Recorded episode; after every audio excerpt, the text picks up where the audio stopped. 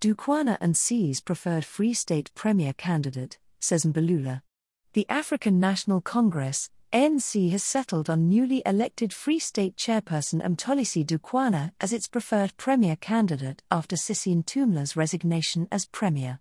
In a letter dated the 21st of February, addressed to ANC Free State Secretary Polediso Motsoeneng, ANC Secretary General Fikile Mbalula said that given the vacancy that would arise from the resignation of Ntombela, national officials were of the view that Comrade Mxolisi Dukwana is the preferred ANC candidate for the position of Premier of the Free State. News 24 understands that the three Premier candidates were interviewed on Friday after the provincial ANC decided to recall Ntombela at its recently held Lekgotla.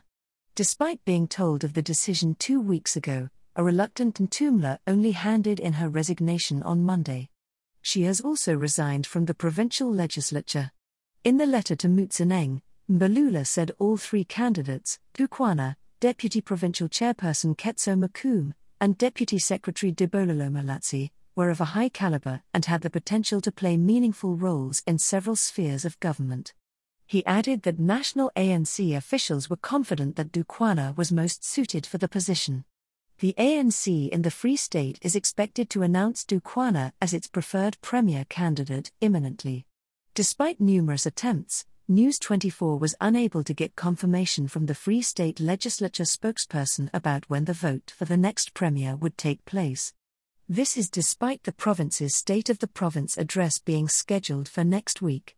The DA in the Free State welcomed Ntombela's resignation, saying she had nothing to show after nearly five years in office.